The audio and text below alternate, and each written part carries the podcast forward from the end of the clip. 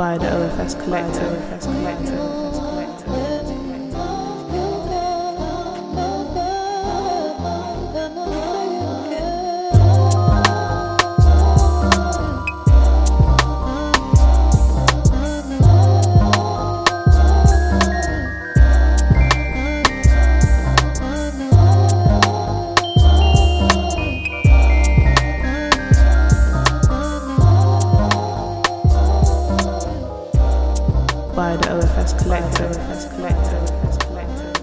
Of you don't have to talk about like your age. You know, like sometimes whenever people are like, tell me, okay, who's Tato? Hi, I'm Tato. I'm 28. I'm from the Val. I'm no. you could just simply just say, hi, I'm Tato. You know what, man? I'm a free spirit or anything that is in line with you.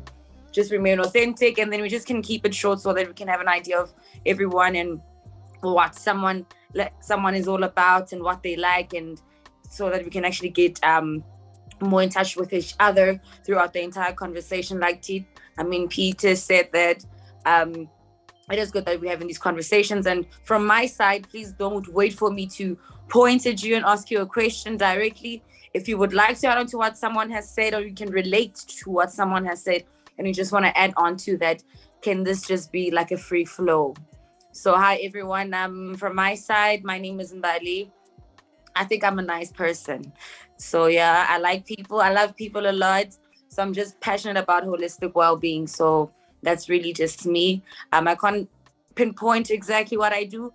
At first I could, but things have changed in life. Like life changes a lot in a split second. So um, if I were to tell you about myself, then it would be a whole memoir about myself. But for now, I am just passionate about holistic well-being. Damn, I love people a lot and I love conversations. So that's me from my side. And then next we'll take Tato. Hi Tato. Hi, hi, Mbali. Hi, everyone. Good morning. My name is Tato, and I'm a teacher. Um, a free spirited um, person. I love the kids. I love working with kids. I'm very passionate about about kids and having to contribute towards the future. Um, I'm a talkative person, guys. I'm a talkative person. Yeah, that's that's me, man. I love people as well. So I'm I'm happy. I'm happy to to be here with you guys and have this important conversation with you today. Yeah. Nice to meet you, Tato. I'm kidding. I know you. I know you. Thanks, Tato. And then the next one is Mpho. Hi, Mpho. Um, hi, Tato, and hi, everyone. Um, my name is Mpopanda. I'm a teacher, I'm a content creator, and I'm also an online tutor. I uh, I tutor English um, as a foreign language. And yeah, man, I'm also talkative. I like engaging with people, quite reserved and a bit uptight. But yeah, I like talking to people. Thanks a lot, Mpho. I think that's so far that's all we, what we have in common. Slabato, the floor is Um, hi, everybody. I'm Swabato. Uh, Miss Tulo is ready. I am Miss Tulo. How about that? Um, I am a high school teacher, amongst other things. Uh, love people. I'm a big deal. I'm a big deal. Um, I just want to make sure um, I'm a writer, which is an important part of who I am. Is definitely that I'm a writer. I'm a podcaster as well. So, yeah. nice to meet all of you guys. Thank you so much for introductions. And then by the time the others come on, we'll also just learn a bit more about them. So um, today's topic is basically centered around teaching. And what I love about all of this is because there's just like young teachers. Yeah, so your experiences probably are different from the teachers of previous generations. I know, like from my side, my mom says that teachers prior to the time of us were really passionate about their work and now times have changed hence private schools and stuff like that. So we're just trying to get to the basis of things to find out if that is even true you know because you guys are the people who go out into the space every single day and you know the changes that come with everything you know the kids. You can basically surround everything that surrounds the kids towards your your entire career. So with that being said i love um exploring expectations versus reality now when you go to varsity for example to go and study something in most occasions you find that by the time you get into the groundwork after the graduation it's not exactly what you thought it would be you know. So now I'm the opening question for me in line with all of you. So whoever can take the, the answer can go ahead. And like I said, we can just flow with it. So ever since you studied, you know, and you went to varsity, you did your theories, you did your exams, and you did your practicals and all of that right through to landing a spot where you actually are doing the job in front of the kids and in front of those people. How has that been different for you? Like, was it what you expected? Was it less than what you expected? Was it worse than what you expected? And everything in line with that time when you first familiarize yourself outside of a, a technical institution right through to actually exercising um, what you needed to do with the kids. So opening floor is for, mm, for can I start with you, please? Okay, uh, no problem. Thank you so much for that question. Um, for me, it was quite challenging, and I feel like my experience was actually worse than what I had expected. Because honestly, when I got to that school, I was still doing my honors degree, and it was a mess. Like it was a mess, and I feel like at varsity they only prepared us for like the theory. You know, they didn't prepare us for like the actual classrooms, the dynamics that you might find in different schools. I'm in a public school and my first class was 63 learners. That was a lot. And we didn't have furniture. There were no resources. Um, there was no induction, no teacher support. A lot was going on. And honestly, I was really overwhelmed. And I also did question whether this was the right career for me. And in my first year, I really, really wanted to quit. So for me, my experience was worse than I had expected. So yeah. That is really insane. And I can see like Tato has facial expression. Um, it tells me that he wants to add on to something. So Tato, we can continue.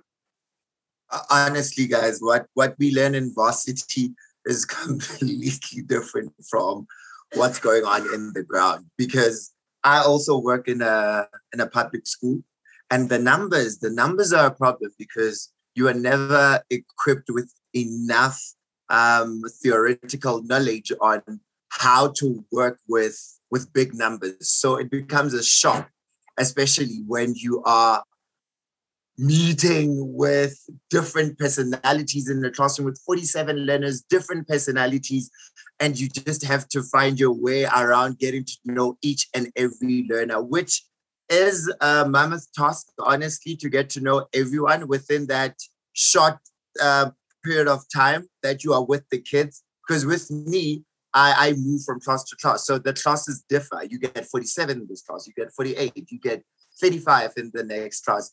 And it is your responsibility as a teacher to know each and every child within an hour, within an hour, and be able also to call them by name. So that was the most challenging thing when I started with my teaching and also the induction process. It's it's not fully implemented. You know you you learn as you as you go. You learn as you go and it becomes such uh, a challenge for for a new teacher honestly to get your feet up you know? So yeah. So the technicalities basically versus the actual doing of of the work was two different two different two different things. Two different things honestly and then Sababato, how did you get into this like educational space? I'm actually dying to know. Um, but maybe first I want to say um, my experience was a bliss. I felt very well prepared. I was one, I'd never stopped working with teenagers from um, from the get-go. And I went into a public school and see, I always say to people, I didn't play myself. Um, when I was doing teaching practicals, I didn't go to these fancy schools to do my teaching practicals. I went to the rural of rural of rural. So by the time I started working, I was ready. I knew what I was going like I was ready. I was I was ready, but as for what happened, how I got into it, I said to everyone, teaching chose me. Um, teaching chose me. I was stuck. I was stuck. And it so happened that um, as I was stuck and I wasn't sure what like what was I going to do next and whatever. Um, I had already applied for uh, to study education, and it so happened that there was already a bursary. I had already received the bursary, and my mom was kind of like, mm, "Okay, this is the, the, these are the stars talking. Um, you go into that field." So everything was already aligned, but I always say it chose me and when it happened, I was so ready for it because I love, and I was very young. Like I started working at the age of 21 and I never stopped working with kids. So I was ready to play. I was ready to chase people around. Like I was very playful. So I had like, because I also started, when I started working, it was in a township and I had 50 something learners in my class. And it was a bliss it was a, it was so my classes were so chaotic, still chaotic till today. But then I always say the chaos is caused by me. I am responsible for the chaos in my classroom because it's it is me who's loud. It is me who walks in ready to dance. It is me who starts singing. Like I'm I'm a mess, really. And I loved it's been a bliss. It has really, really been a bliss. I'm so like happy that I'm also your story is different. So what I'm getting from this is that like in terms of the transition from the technicalities of, of school to the induction process that schools need to do, especially in public schools, is actually of great importance and we realize. I think that's also part of why um, the older generation says things like, okay, no, teachers in the past had a greater passion, but it could turn out that um, the systems that are in place right now, they're not really fully implemented to allow teachers of this day and era to operate freely and actually have that understanding. So sometimes it's not even a lack of passion. It's just the the systems that surround that environment. And like with you, you said like it's a calling and you felt really ready for that. And I can I can say personally for myself that it is really good that you're saying that um, you took it upon yourself for your practicals to not go to what we call fancy schools because I know from my side also with people who did teaching who were my friends at UJ did you know like private school private school kind of work and everything for their practicals. It wasn't really like a township school, but it's so good to still hear somebody who's still passionate about the fact that they can operate um, within whichever school that they were put in. And I can tell from all three of you that that is the case. So you're not complaining about the job itself or the profession itself. It's more of like the systems that are in place that you weren't really prepared for, like the differences between the transition from varsity to the technicalities that are imposed at schools. And then with that being said, like, you know, these questions that um are surrounded around the respect that uh, um comes with teachers. I know like with other countries, you find that teachers are really high paid earners, like they, they get paid a lot and they are seen as like the beacon or rather like the backbone of that country, whereas other people would say it's not the same in SA. So in your profession, this is a question imposed to all of you actually. Do you feel respected as teachers? Do you feel like your, your profession is actually respected in the country? So we'll first go with Mpho. No, no, I don't think we are respected as teachers from the parents, from the education system as a whole, society, the government, the department itself. I honestly don't feel that we get enough credit um, teachers really do a lot. And I do believe that we need to be recognized and we need to be respected for all the work that we put in. In terms of the financial aspect, being compared to other countries where you're saying that um, in other countries teachers get paid well and all of that. Financially, also, I don't think we are respected. So, me personally, I don't think so no, I don't think we are respected enough. Yes, there are some people who do respect us, but I think that people can do more because we put in quite a lot. And I do believe that appreciation would really go a long way. That's, That's really good. Thank you so much for your honesty. Would you say you have the same experience, Tato, like in terms of the respect when it comes to um, the face of teachers? Yeah, to the, we're not. We're not. From the mere fact that the Minister of Education said, I remember during um, COVID, um, teachers, you guys have been sitting at home yeah. doing nothing. And from that mere saying that she said, I felt disrespected by her. Starting there, that you already know that our salary is, and then here you are announcing it to the world that come on, give us some respect. Hey, we are doing so much work for you to ridicule us like that live on TV. So if if the minister herself is not respecting us enough, how are the parents going to respect us? Well, and also one other thing, Mbali, um, the older generation, now I'm talking about the parents, they still put teachers up there. There's still that respect that you get from the older generation, your grandparents. Remember now we're dealing with people around our ages and we're teaching their kids. So it, it so happens that when you are having a parents meeting and you can see that generation gap and the value that teachers used to have in the olden days. You see it from the interactions that you have with the older generation, your grandparents. And then we switch to the younger generation, the respect is not is not there. The value for education is not there. And then that's where you can see that, hey, actually, no wonder why these kids are like this because they see how their parents are treating us. There's no respect at all. So I, I, I also think that we're not being respected enough by by the parents and also by by by our department, honestly. Yeah.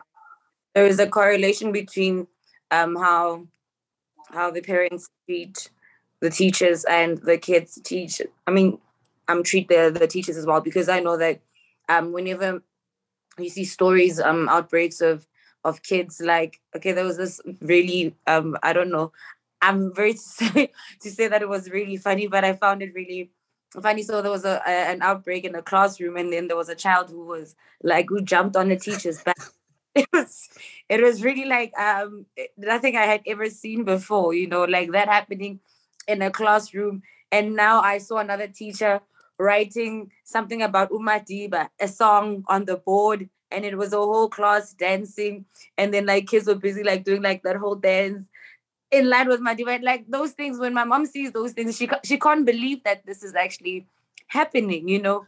And even the, the changes um in teachers meetings as well, as well, I really do agree because even in schools, when we were still in school, how how how parents would would speak to the teachers. It's like the teachers right before the child. But right now, with parents, it's always first. It's you're not doing your job. Why is my child failing? Why is this and why is this and why is that? Versus like back then, it would be like, okay, Tato, you're doing something wrong. Why aren't you listening in class? Or why aren't mm. you hmm. doing your and dynamics have changed. And Sabato, would you say you feel respected in the profession that you're in?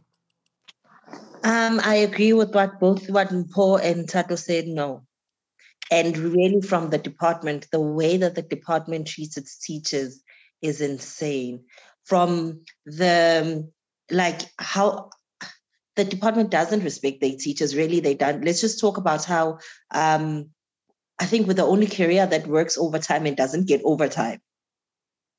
Let's just start like that's a basic we work over hours but we don't get overtime. Um, we're not protected. And the way that the department doesn't see us and what i mean by that is you can see by how the system is set up in terms of if i'm a teacher every career has a i i moved from here and now i'm in the next phase. And i mean you, you understand there's chances and there's like i can grow but there's almost as if the department doesn't give us room to grow doesn't give us there's just by and and really really i'm arguing the fact that look at how many now i'm talking about government schools the number of posts that the department gives to each school. That's in, in the terms of managerial posts. There should be more because it says like how how do you say a school's got 400 students and it can only have like one principal and three hods and there's you get what i'm saying and that's there's a there's a disrespect there in terms of how the department um, pays their teachers or doesn't pay their teachers. There's a disrespect in um, um, resources. Like, how do you not deliver resources? Like, what do you think you don't deliver resources. You don't give the schools enough money. What like what's the plan? And yet you have the audacity to stand up and expect what you expect and expect the results that you expect. You but you didn't bring your part. You get you like that the i feel department doesn't support its teachers at all at all at all at all. Um and then uh, like both they said about the parents thing then it's the parents and i always say parents should be sucking up to teachers because your child's future who your child becomes is low key up to me. You get what i'm saying? And if you i am so important to your parent. Like I matter to the parent. The parent should almost make sure that we get along. Like I don't get the parents that come to schools and fight with teachers. As if you like your well-being of your child is on me as your as your child's teacher. I it's my responsibility um, to ensure like you can teach your child morals morals and values but who your child becomes in society and it really has to do with what i said or what i didn't say what i taught your child or what i didn't teach your child. So the respect there definitely not definitely definitely not. And that's really really true. I remember like this one time in high school um, a teacher literally told me that um, whenever we do reports, a child, I cannot give a child zero because the department is going to ask me why I gave a child zero, even though that child did not want to deliver a speech. So I must at least give that person a one. It also goes back to um, what you guys are saying with with with r- rural schools or rather like township schools. There's extensive. There's a number of kids. There's a lot of number of kids because I've seen five kids in township school share one textbook. And for me, that didn't even make it didn't even make sense. And then at the end of the day, as the government, you come in and then instead of um basically being able to to even up the pass rate, you have to keep it at a minimum just so that it doesn't um it doesn't look it doesn't even look bad. You know, like our pass rates are really bad. From my side, I feel like as a country we really are working at um a very bad line. And and sorry, um, Bali, to yeah. to cut you, I just adding on the textbook story. I want to tell you all a very sad story. So there's something called um, concessions. This is if a child has an issue, say they've got uh, any um, they've got any special need, so to speak. This now has to do with their writing of the final exams, right? So you can apply for a child's concession to say maybe the student needs a little bit more time. Um, but there was one incident that I saw and I'm I'm actually um, getting a bit choked up just thinking about it. Um, where what the department did was this uh, this girl couldn't see properly. She had a um, a visual impairment situation. The for the exam paper, the here comes the department. Of course, they give her this enlarged exam paper, right, to accommodate her. But my question is, what was the child using to study? Her textbooks aren't enlarged. Like, I, you get what I'm saying? The textbooks weren't enlarged. There were no other material throughout. Oh, but now for the exam, let's just bring this child a bit like that for me was when I say the department doesn't care about its teachers nor about their students. That's on that. And it is displaying a, a, a lack of sense of care because, I mean, this entire time you didn't give this person the necessary tools. And then it's only in the end, just so that that person writes it doesn't make sense. I mean, if you can enlarge an exam paper, you surely can enlarge textbooks. You surely can do way more. You, you surely, because now it seems like the child is being blamed for for issues that are beyond her control. And also, I know that you said you're right. And then in the uh, you spoke about parents as well, because um, you know, with parents, you spend you as educators, you spend oh, almost such a, a, a large part of an entire day or rather an entire life with with students and um you're not i wouldn't say you're not responsible for for um their morals and their values and stuff but on most occasions since you you need that respect from that parent because i know a lot of parents are, are constantly busy. Of course i don't blame some parents because yes we have to work and we have to pay for school fees and stuff like that but you come into contact with different like tato said earlier different personalities. Some people like values some people have values and kids basically carry what what their home comprises of to you. So in Dear Black Parent, tell me, do you think it's it's it's a book that you wrote in relation to your profession? Is that what inspired it? Um, definitely because the, the book is titled Dear Black Parents, um, a letter from your child's teacher. It's exactly rooted in um, what inspired it was there were so many issues that I found in my classroom that were related to these were parental issues. This had to do with this was I almost want to say this was um, the intention for Dear Black Parents was for parents to see that how they raise their children will influence the type of student that ends up in my classroom. That's really at the core what I was saying. Um, and so, in hopes that I had, a, I had a friend, I had a conversation with another friend, and I was saying, why do you think Dear Black Parents resonated so much with so many people?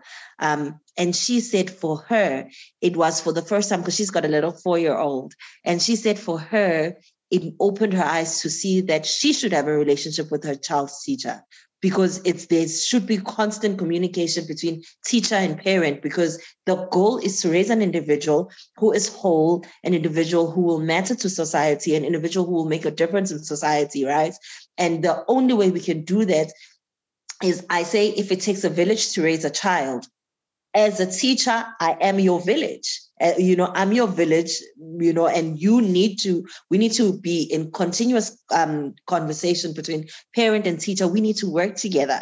I as a teacher can't raise the individual alone and you as a parent cannot do this by yourself. So dear black parents was really at the core inspired by there has to be a flow. I hope i hope you see that i see you. Um, when I've met your child, I can see you as a parent. When I listen to how your child speaks, I already know that, oh, it's probably how their mama speak. Um, when a child does something, I've met so much of who you are as a parent in your child. Thank you so much. And it, I, for lack of a better phrase, you people, like educators are actually co-parents in a sense. You are actually co you co-parenting. You are co-parenting and thank you so much for that. And Paul, I know that with teachers, you guys work overtime. Even though you you knock off time is like two o'clock, there are deadlines involved. I know that I've seen teachers carry their work to home to go and mark because uh-huh. uh, a certain deadline. Look at Tato. to go and mark and complete spreadsheets and and all of that. All I want to know is I know that there's a YouTube channel that you have I'm trying to understand yeah. What is going on. How do you balance your hobbies and all of this, everything in between? How how how are you doing this? How are you doing? it's a lot. I'm not going to lie, it's a lot. And last year, I think I had a mental breakdown. It was a lot because I was doing my nine to five and then I was teaching English online. So I would wake up like at half past three in the morning and then get ready for work and then come back later, do my online classes. And then on weekends, I'm trying to record a video for YouTube. At first, it was exciting, you know, because I'm a person who believes in multiple streams of income. And I just believe that, you know, you must be busy. You can't just have one source of income. So I did everything that I could do, but then I experienced a burnout. I had fatigue, and that really affected my effectiveness in class. And there were days where I just felt tired, I felt sleepy, and I had to cut down some of the things that I was doing. It's a lot, honestly. And it does affect you mentally, it affects you physically. I had to go see the doctor a couple of times. And I think when you talk to other people about it, they look at you and be like, but nobody asked you to do all those things. But like YouTube is not that difficult. I mean, teaching is so easy. People don't get it. I have a colleague right now who's at home for six months because she's suffering from depression and the amount of work that she has. And we don't have enough conversations about mental health, fatigue, you know. And I feel like people take this for granted. It is a lot. It is a lot. But I think also as an individual, it is your responsibility to prioritize your mental health. So what I did was that I just had to put certain things aside and I had to prioritize my health. But now I'm in a much better space and I think also the you know covid itself like rotation different classes different timetables that also affected me. But now i'm in a better space. I have a schedule. I know when i shoot for youtube. I know when i need to put out content and it's so much better. Like it's so much better. I'm in a better space now. Yeah but it was overwhelming at first. I'm really so happy for you. I'm really so happy for you. And also just like to to to ask you like another question on top of that. Do you think like your YouTube channel in any way um, it has a lot to do with with with your teaching as well. Like I asked, I asked um Sabat about her her book. You know, like do you think with your Yeah. YouTube, it's inspired by the profession that you that you at right now? Does it help you? Feel better. Absolutely. Yeah, absolutely. Because, you know, when I, I started with this profession, there was so much information that was not there for me. So, like we mentioned earlier, the induction process, there's so many things you don't know.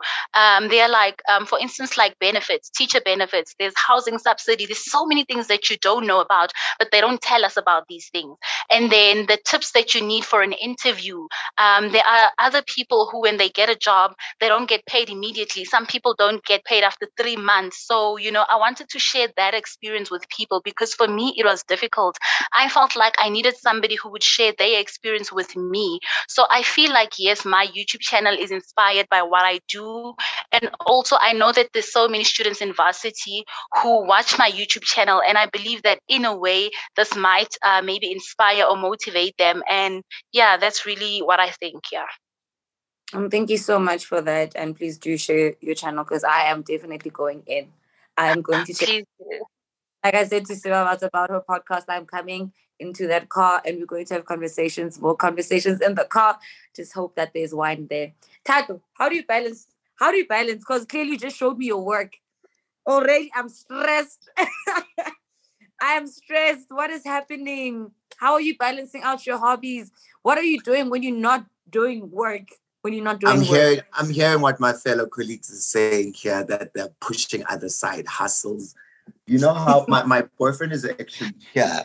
And I think when when Impos said when Impos said um I'm tutoring on the side and he just gave me a side eye like "Mm, I've been telling you. But I'm like, I can't. Honestly, I can't. With the amount of work that I have to do, I can't. And then now I'm a sleepist, guys. I love my sleep. Eh? I put my mental health up there. If I want to sleep, I want to sleep. if I want to sleep, I want to sleep. So it comes across as if I don't want to do all of these extra mural things. But yet again, I'm like, you know what? This is what I'm paid to do. Yes, I want to do all of these things on the side, but I haven't found that that time, you know, and schedule to work around my things. So I'm also learning from Mpho and Zbaba to what they do on their spare time, how they're able to do it. But honestly, I I haven't found that niche yet. I really haven't found it. So I'll I'll I'll get there. I'll get there.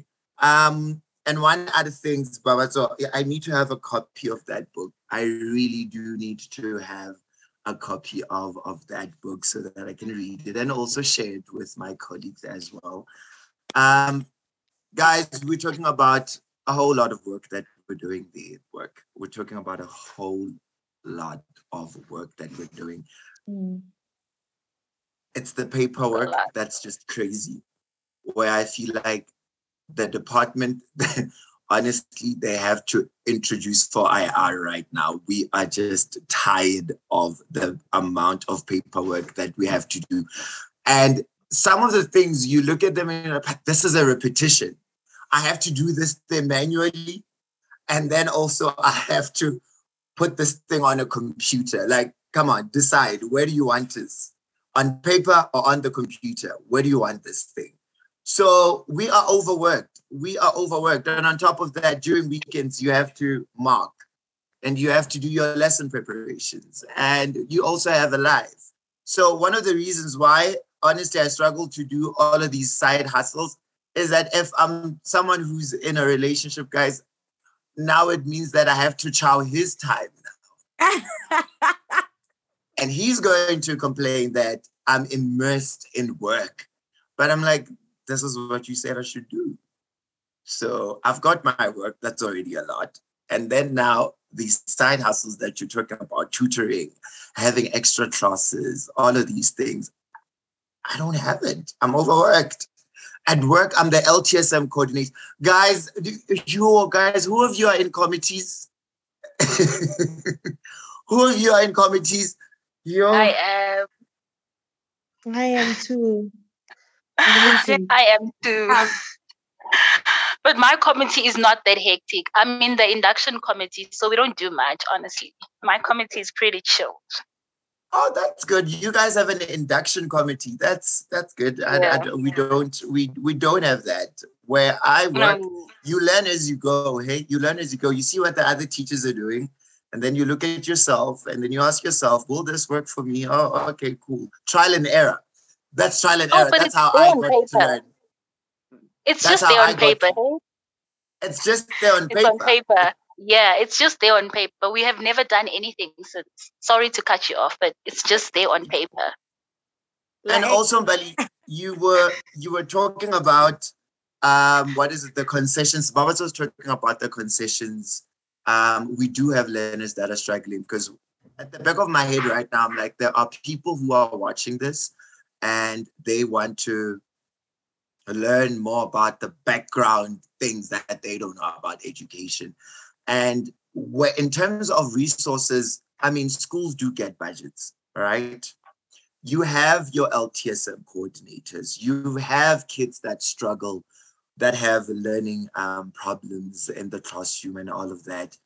And it is the responsibility of the school to identify those needs and bring them to the attention of the LTSM coordinator.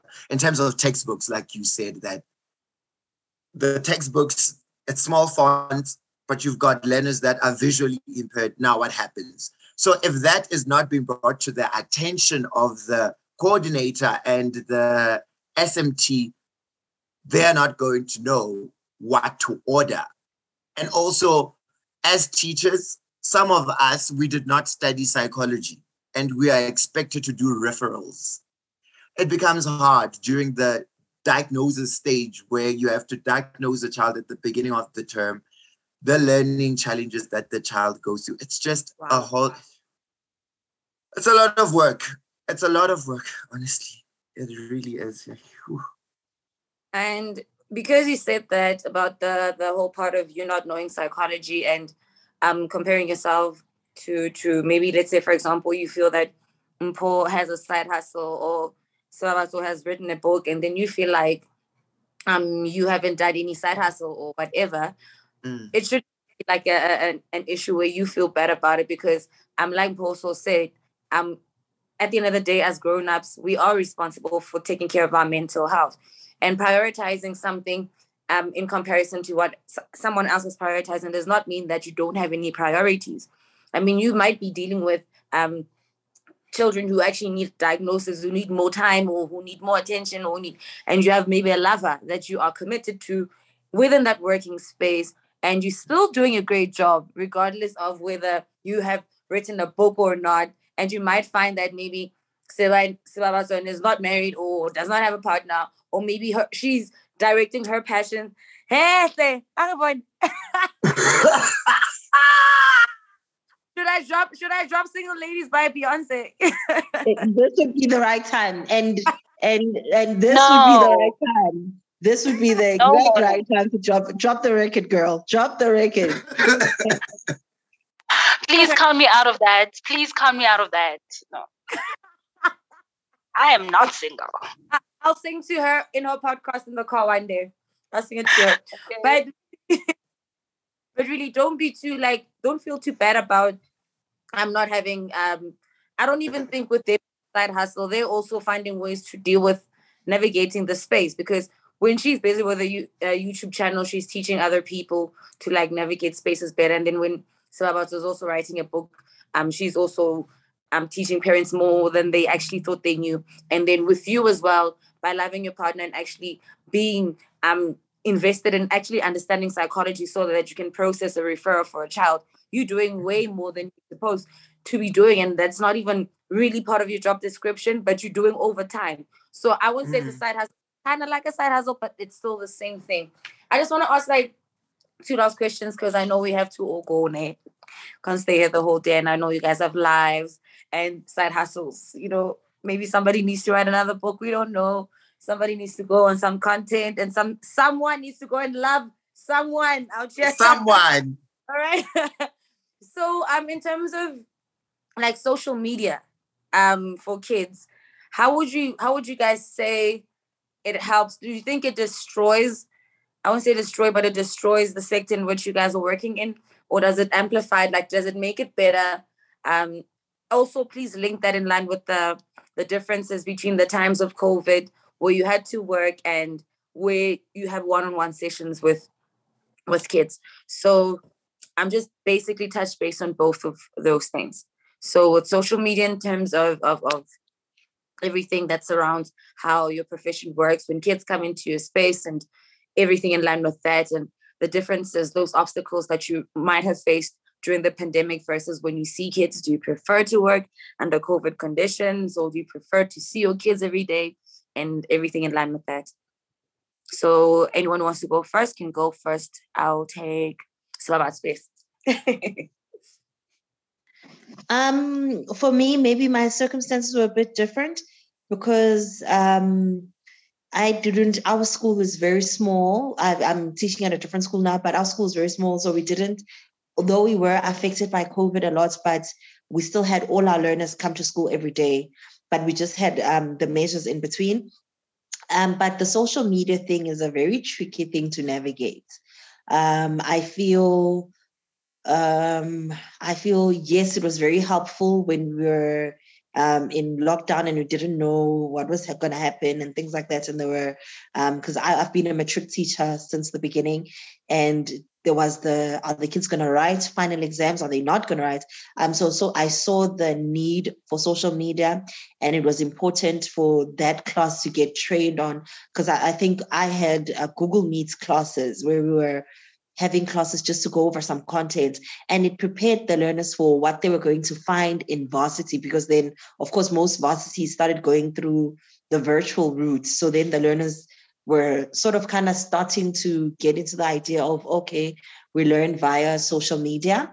So i really mm-hmm. saw it being beneficial. But also my school does this really cool thing where in the mornings um, and we also know how social media is tricky because social media is dangerous right social media is very dangerous um, but what happens at my school is the every morning the learners have to hand in their cell phones Love it, love it, love it. I love that for us. So every morning the learners hand in their cell phones. So we don't have cell phone like we don't have cell phones disrupting throughout the day and and and and and so um my situation's a little bit different so i can't complain too much like i i would i, I let me not say that but i don't know what i would do if i'd come in a class and children are busy with their phones like i don't know like i don't know that life i really don't know that life so yeah that's actually a very great thing that the school implemented. I I support that, but that's my personal opinion too.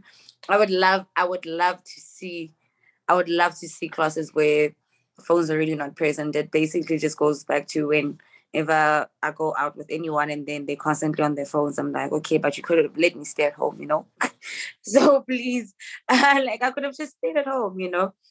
And then for for Mpho, transition from COVID times to to coming back to kids and all of that. How's that? How's that? Um, honestly, I prefer having the kids like right now because during COVID it was difficult for us. I'm in a very big school, a very huge school. We have about like 2,000 learners, so that's a lot. So the rotation timetable was not working for us. This meant that grade nine learners would only attend twice a month because of the rotation. So if they come today, another group comes tomorrow, another group comes the following day, and they're only going to come that following week because we have so many learners. So that did not work at all. And then, secondly, we tried to use social media. We tried WhatsApp. Um, we created like WhatsApp groups. It didn't work because you would send an activity, and then some learners would say they didn't have data, or they don't have cell phones, or they're using their parents' cell phones and they don't know their cell phone numbers and all of that. So it was very chaotic. I did create a group, but it didn't work. And it was very problematic. So I think uh, that um, during COVID, our kids really missed out on learning. The actual teaching and learning did not take place. We are now dealing with a problem where we need to cover the work from the previous year and this year because they actually missed out on like a year. So um, I prefer this time currently because we're able to see them almost every day. We're able to cover work and we're able to do a lot. And then in terms of social media, I personally think that um, it's a bit of both. It can be good, it can be bad, depending on the school that you're working at. And I also think that social media is very dangerous and very harmful. We know the situation of a girl from Thohoyandou who committed suicide because of, you know, the video that they took of her and then it went viral in social media on our school as well um, we had a kid who was cyberbullied online and i think for those reasons social media can be quite problematic these learners at my school they can bring their cell phones and they might take a picture of you in class or take a video of you doing something and then they can post it and it goes viral so i think maybe if we can understand or educate our learners on how to use maybe social media of which i think is going to be very difficult to do, then maybe we can use it. But for those reasons, like cyberbullying, you know, inappropriate videos going online, these learners stalk us also on our social media. They send us DMs, they send us messages. So it's quite a lot. It's quite a lot. So for me, I think it's a bit tricky. It's a bit tricky. And yeah, this is the time that I prefer right now, interacting one on one with my learners and seeing them every single day. Yeah. Right, that's brilliant. That's brilliant. Because yeah, it's been tough like since the the whole COVID times, and especially like for everyone who is in a learning institution, not just like primary school or high school. Yeah. Because the time that whole pandemic broke out, there were learners who really did say that my marks were dropping because let's say I was at varsity, I would use um, what we call the D labs. That's where all the computers are. So that's where they would do assignments and do everything. So these are people who are who really, as it stands, don't even have laptops and everything and everything. Exactly. Then the school that will give you guys 10 gigs a month, which is also not enough for those assignments, for you to download documents, for you to even like see the video of a yeah. lecturer and have access to a laptop. So you're doing it via your phone if you're even lucky enough to to own a smartphone. So also with kids, also I think I it's it's it's really better for them to mm-hmm. to be mm-hmm. back again. And then Tato, from your side, COVID versus now. Guys, I I prefer. Okay, is my mic on now? Honestly, I I prefer working with these kids now post COVID and everything, like having them all together in one class. The rotation system was just a nightmare. Having to repeat a lesson two times no, that was a lot of work. No, guys, that was a lot of work. And you'd find that with during COVID, you'd find that with group A, because now these are the first learners that you are maybe let's say you're starting your first lesson with for the week. You find that I with group A, you know what, my lesson was not was not on par because now I'm introducing this thing now. It's new to them. Um, and then you move to group B, and then you realize that, ish, you know, I missed something with group with group A, and I have to wait for them. When am I going to see them on Wednesday? And then you forget on Wednesday that, oh, this is what I wanted to correct with group A. When am I going to see them again on Friday? Ooh, on Friday, I have to teach something else. So the repetition, oh, it was just uh, it was just a lot. So I honestly, I prefer having them all back. 47 of them, one lesson, I'm done. Tomorrow, it's something else. Tomorrow, it's something else that I have to deal with.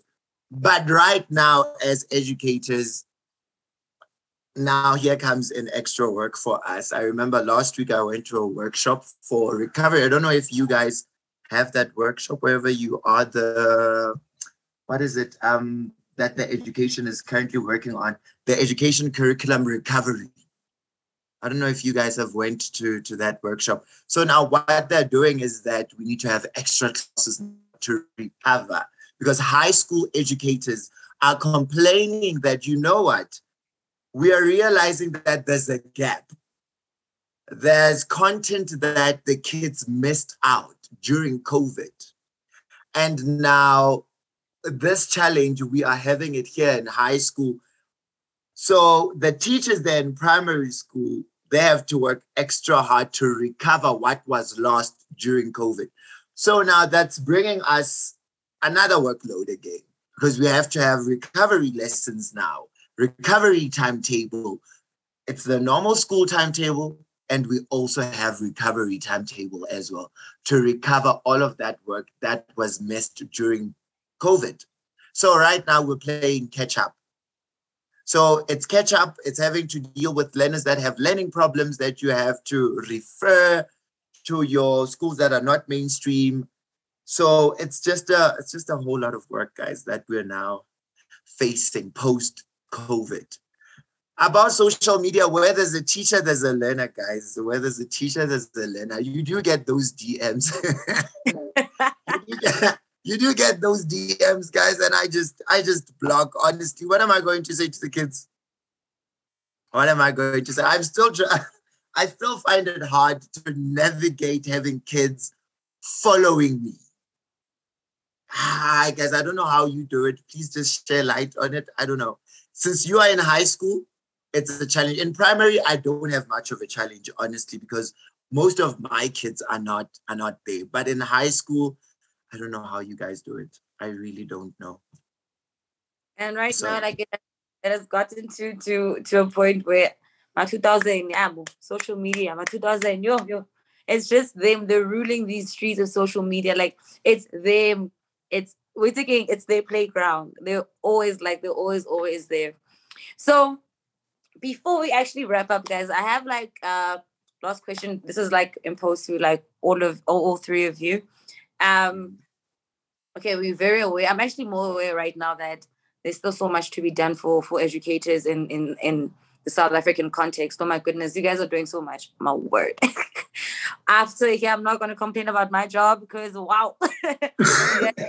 God, there's so much. There is so much.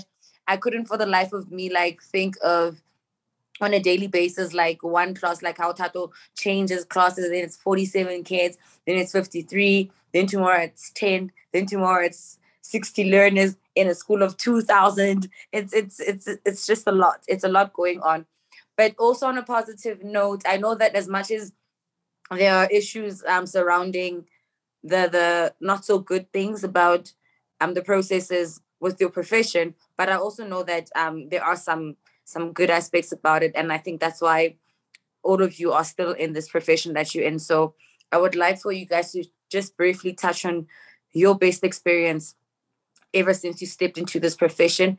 And on top of that, because now um, there are a lot of people, there's still a lot of young people who are passionate about like empowering SA as a whole and do want to go into that educational space and be educators, but how how the world sees educators and that profession right now. It's not like previously. Like right now it's different because you see teachers hitting kids even in crash days and all of that. So people are a bit skeptical and as much as they want to to become educators it's really tough for them to to want to become educators. So i just want you to also give out just a young tip to people who are pursuing education in varsity spaces just to keep them going and to say that yes it's okay um, there are a lot of things that need to be fixed but then don't lose faith or don't just go into education for the sake of um, a bursary or for the sake of uh, whatever it is that you feel that the people in varsity right now who are currently doing um, the very same thing that you guys are doing need to know.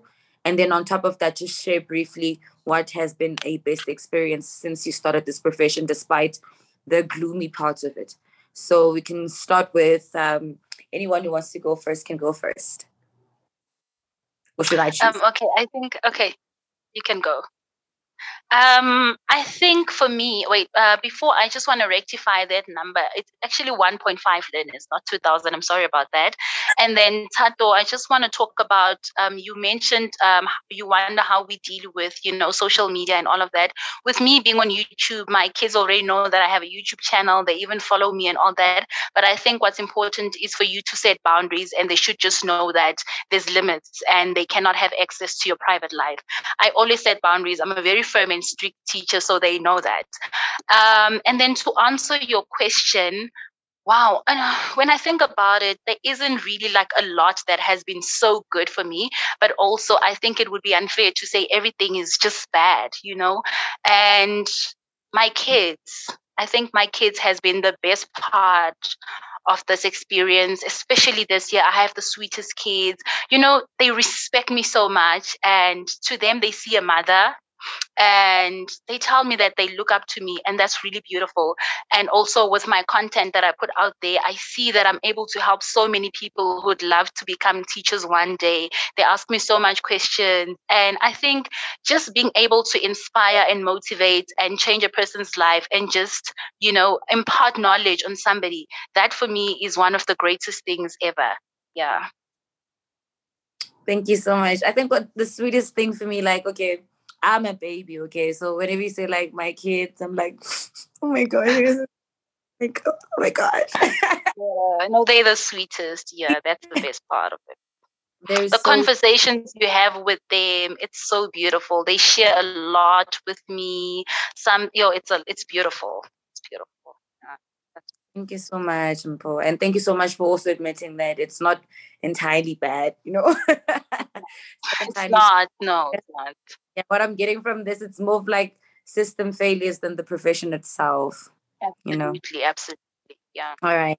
Um, we're gonna wrap it up. It's gonna be Tato and then say bye. So then we're gonna rock out and you guys can go and enjoy your weekend and have a great time and go and love your, your partners and go and create content. Mbali, Mbali, please stop this thing. Uh, Please stop. batting, mm-hmm. batting. Okay, fine. with you. Honestly, guys, I, I I love my profession. I, I love it. I love it. I, Mbali, remember when you? I think it was Baba's launch. Sorry to deviate. When you asked me about my profession, and I still have that video, and I'm like, you know what, guys? If if this is not a calling, I don't know what it is. It is a calling, it is a work of heart for me. It really is because my grandmother is a teacher, my grandfather is a teacher, and I would see all of these kids coming to visit them, even in their old age. And I'm like, do I have celebrities here in the house or what's going on? because there'd be this excitement when they get to see them even in their old age and that's what inspired me to actually become a teacher that hmm, yo I, I want the community to look at me the way they're looking at my grandmother you know even at her, in her in her old age she's she's 95 this year and she still gets those visits you know from the learners that she taught and I honestly chose this profession that it's a it's a giving thing. It is it is a giving thing. I love imparting knowledge. I love meeting up with people and having conversations, even though sometimes when you work with young kids, the conversations just tend to go left. But there's something that we also learn from these kids, as young as they are. Let me tell you, buddy, there's something that you learn from them. You learn patience, number one. You get to be very patient working with kids. And somehow this also helps you in your friendships, in your relationships, that you honestly become a patient person and you become a good listener. Because where do you get the practice? You get it from the kids. You get it from the kids. So they On a daily also help us. Yeah, you also help, they also help us in turn. Um, I wouldn't trade this profession for nothing, even though, guys, we don't earn a lot of money. But it is honestly up to us. I applaud what you guys are doing on the side. You know, you don't have to think about the money, the extra money, and everything. You're keeping yourself busy out there. You're like, you know what?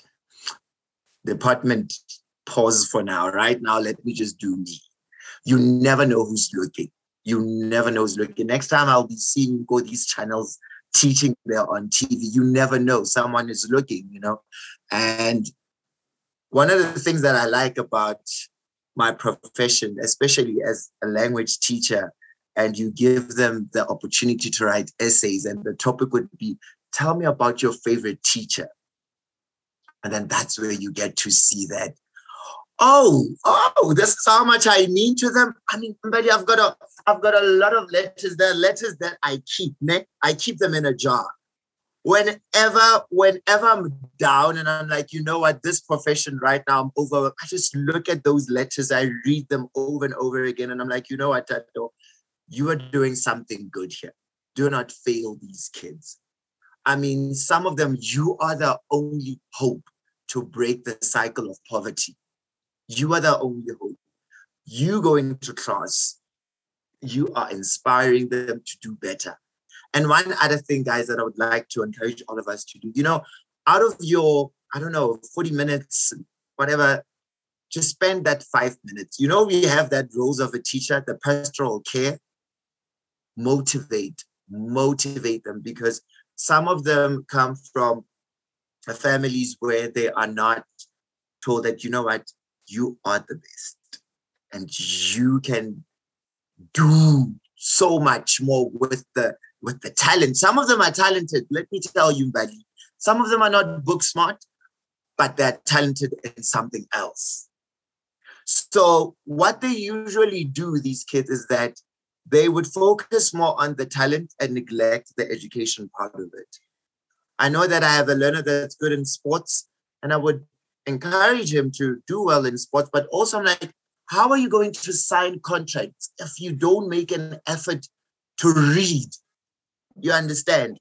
So, in as much as you are talented, but hey, come on, you need education. You need it. Come on, you can do this. So, if we can also have that element of motivation, let it not always be about curriculum, curriculum, curriculum. Sometimes just take five minutes out of your time, speak from from the heart, you know, and that's how you create connection with your kids.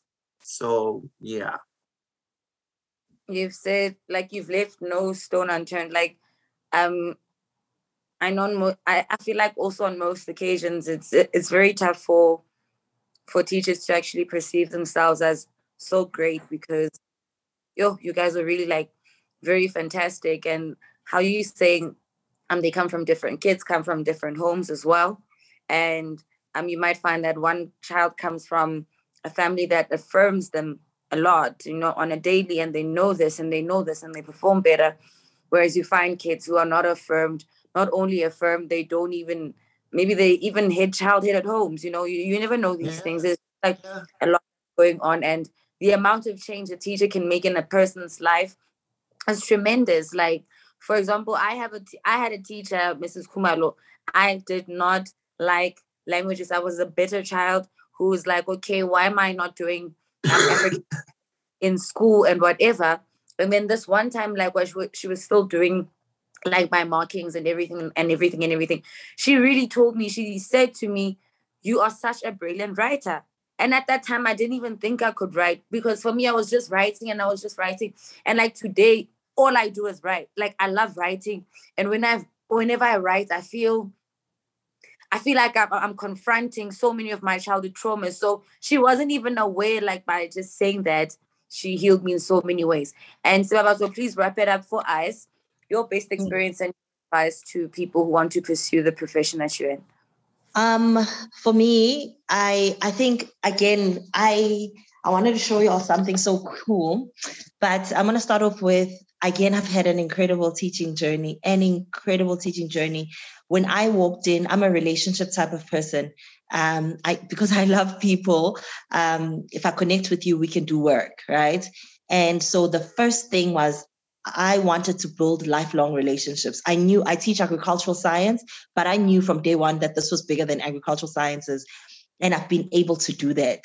Um, my first, I'll tell you, I went to, I went hiking in 2020 and I went with my old, old, old students and we, we still have like, that has been, but I wanted to show you something. I was thinking there's been so many cool moments, but the first thing is the fact that um, even just yesterday, I had a coffee with one of my 2018 matric students and they all grown and I still get, Miss Tulo, what must I do? Own calls. But I want to show you this picture. It's probably it's a picture of me and my kids. Um, so what they did for this is my one class, another big, I think I won't ever forget this. It was my birthday. Um, and what they then did on my birthday was I love pink. My house is pink. My whole house is painted pink, by the way. um, and so, what my grade 11 class did for me, it's my register class um, during break time, unaware, I get a call, Miss Tula, Miss Tula, there's two boys from your class fighting. I ran to the computer room because they were in the computer room. I'm thinking if the kids are fighting in the computer room, those computers are going to be on the floor and it's my kids. And I have to account for why were my big children fighting in the computer room. I get in the computer room and the whole computer room is all pink. And it's a happy birthday, Miss Tulo. And this picture was my birthday gift. And if I say to you, I wept like a five year old, I wept I wept. I was, it was the the paper cups were pink. The the there were pink balloons everywhere. There were it was so pink, and I felt so touched by the effort, and I felt so touched by the love. And I think that was a very, very big moment. But and another thing that was been so special is I work in a boarding school now. Um, the I was on TV a couple of weeks ago and I had a TV interview and they tell me, and I saw the videos of them sitting in their pajamas waiting to see me go on TV. And if I say to you, I cried my eyes out. Um, they were, so I hear the story that um, in the study hall, the plug wasn't working and that everyone was bringing the extension cables to join from their rooms just to be able to see it. And I just remember thinking, well, that has been just and when i came back to school on that monday i couldn't teach because they wanted to know everything. They wanted to and it was just like but and and the, the excitement in their eyes. And i think for me my teaching career has really been i've really poured myself. I think part of the reason the girl is single is i've really i in the especially in the first couple of years of my teaching career i lived at work i poured everything into the learners everything now i've had to learn to have boundaries i've had to learn to have boundaries because it it did get a little bit unhealthy where I would pour everything into the learners. I teach everything and then some, which it sounds beautiful it sounds noble, but it is unhealthy. Um, and so in the beginning, I would pour myself out and I'd pour everything, but I've seen the rewards. And I think one of the matric students, when they left in their matric speech, they said, Miss Tulo, you have Maya Angelo'd me. Um, and it was the most knowing how much I value Maya Angelou and knowing how I look at her. And so my teaching career has been, um, I've been intentional about it. I was intentional from day one. Um, I, unlike maybe Tato, and um, I am uh, ready to leave. I'm ready to leave. Um, and not because it's horrible and not because, but simply because I feel um, like it felt like it was a, a, calling for a season. It really felt like I had to do this and I had to, I had to start here. And exactly like Tato said, I'm a better, Mbali, I'm a better friend. I'm a better human because my journey started in the classroom. It can really come to an end now girl is okay. It's been good. I can go now. But I really, it has been when I'm 90 years old and I'm a billionaire, come on, and I'm, you know, wherever I am in the world, I won't forget what this experience has done for my heart and what it's done for my character. I won't forget what it's taught me. And I probably will be a better mother because I was a teacher. Um, and interesting, when I started, I thought I thought I'd have a big relationship with the girls, right? And I thought, and in the beginning, and the way, and I wasn't sure how I was going to relate to the boys, also because I was so young when I started, but to watch how the boys gravitate towards me. I said to the boys the other day, "Do you know I'm your teacher? Like I feel like you think I'm one of your homies. Like it's a, it's it's a where my social media is filled with pictures of my kids and us throwing gang sign and us doing TikTok dances. I'm that teacher. I'm that teacher. So I, Paul, I don't have boundaries, girl. Y'all got to teach me. I'm not like like uh, my social media is us and my students doing. To, I'm like when I said I am the chaos, I am. But more than anything else, I really feel I'm a I'm a I'm a better human, and I know I'm a better human. I'm a smarter human. I am because of the children that I've taught. And this has been amazing. And if anybody's sitting going, should I do this? Should I not? If you go in, even if you start off with, I'm only doing this for the money, those kids will change you. Those kids will change you. Even if you start off doing and you're like, um, uh, yeah, I, I just did it because I needed a job. Those children will change your life. So to everyone who says so, it's better. It will be a better journey if you come in with the passion already. Yeah, that's it. Yo, guys, like I've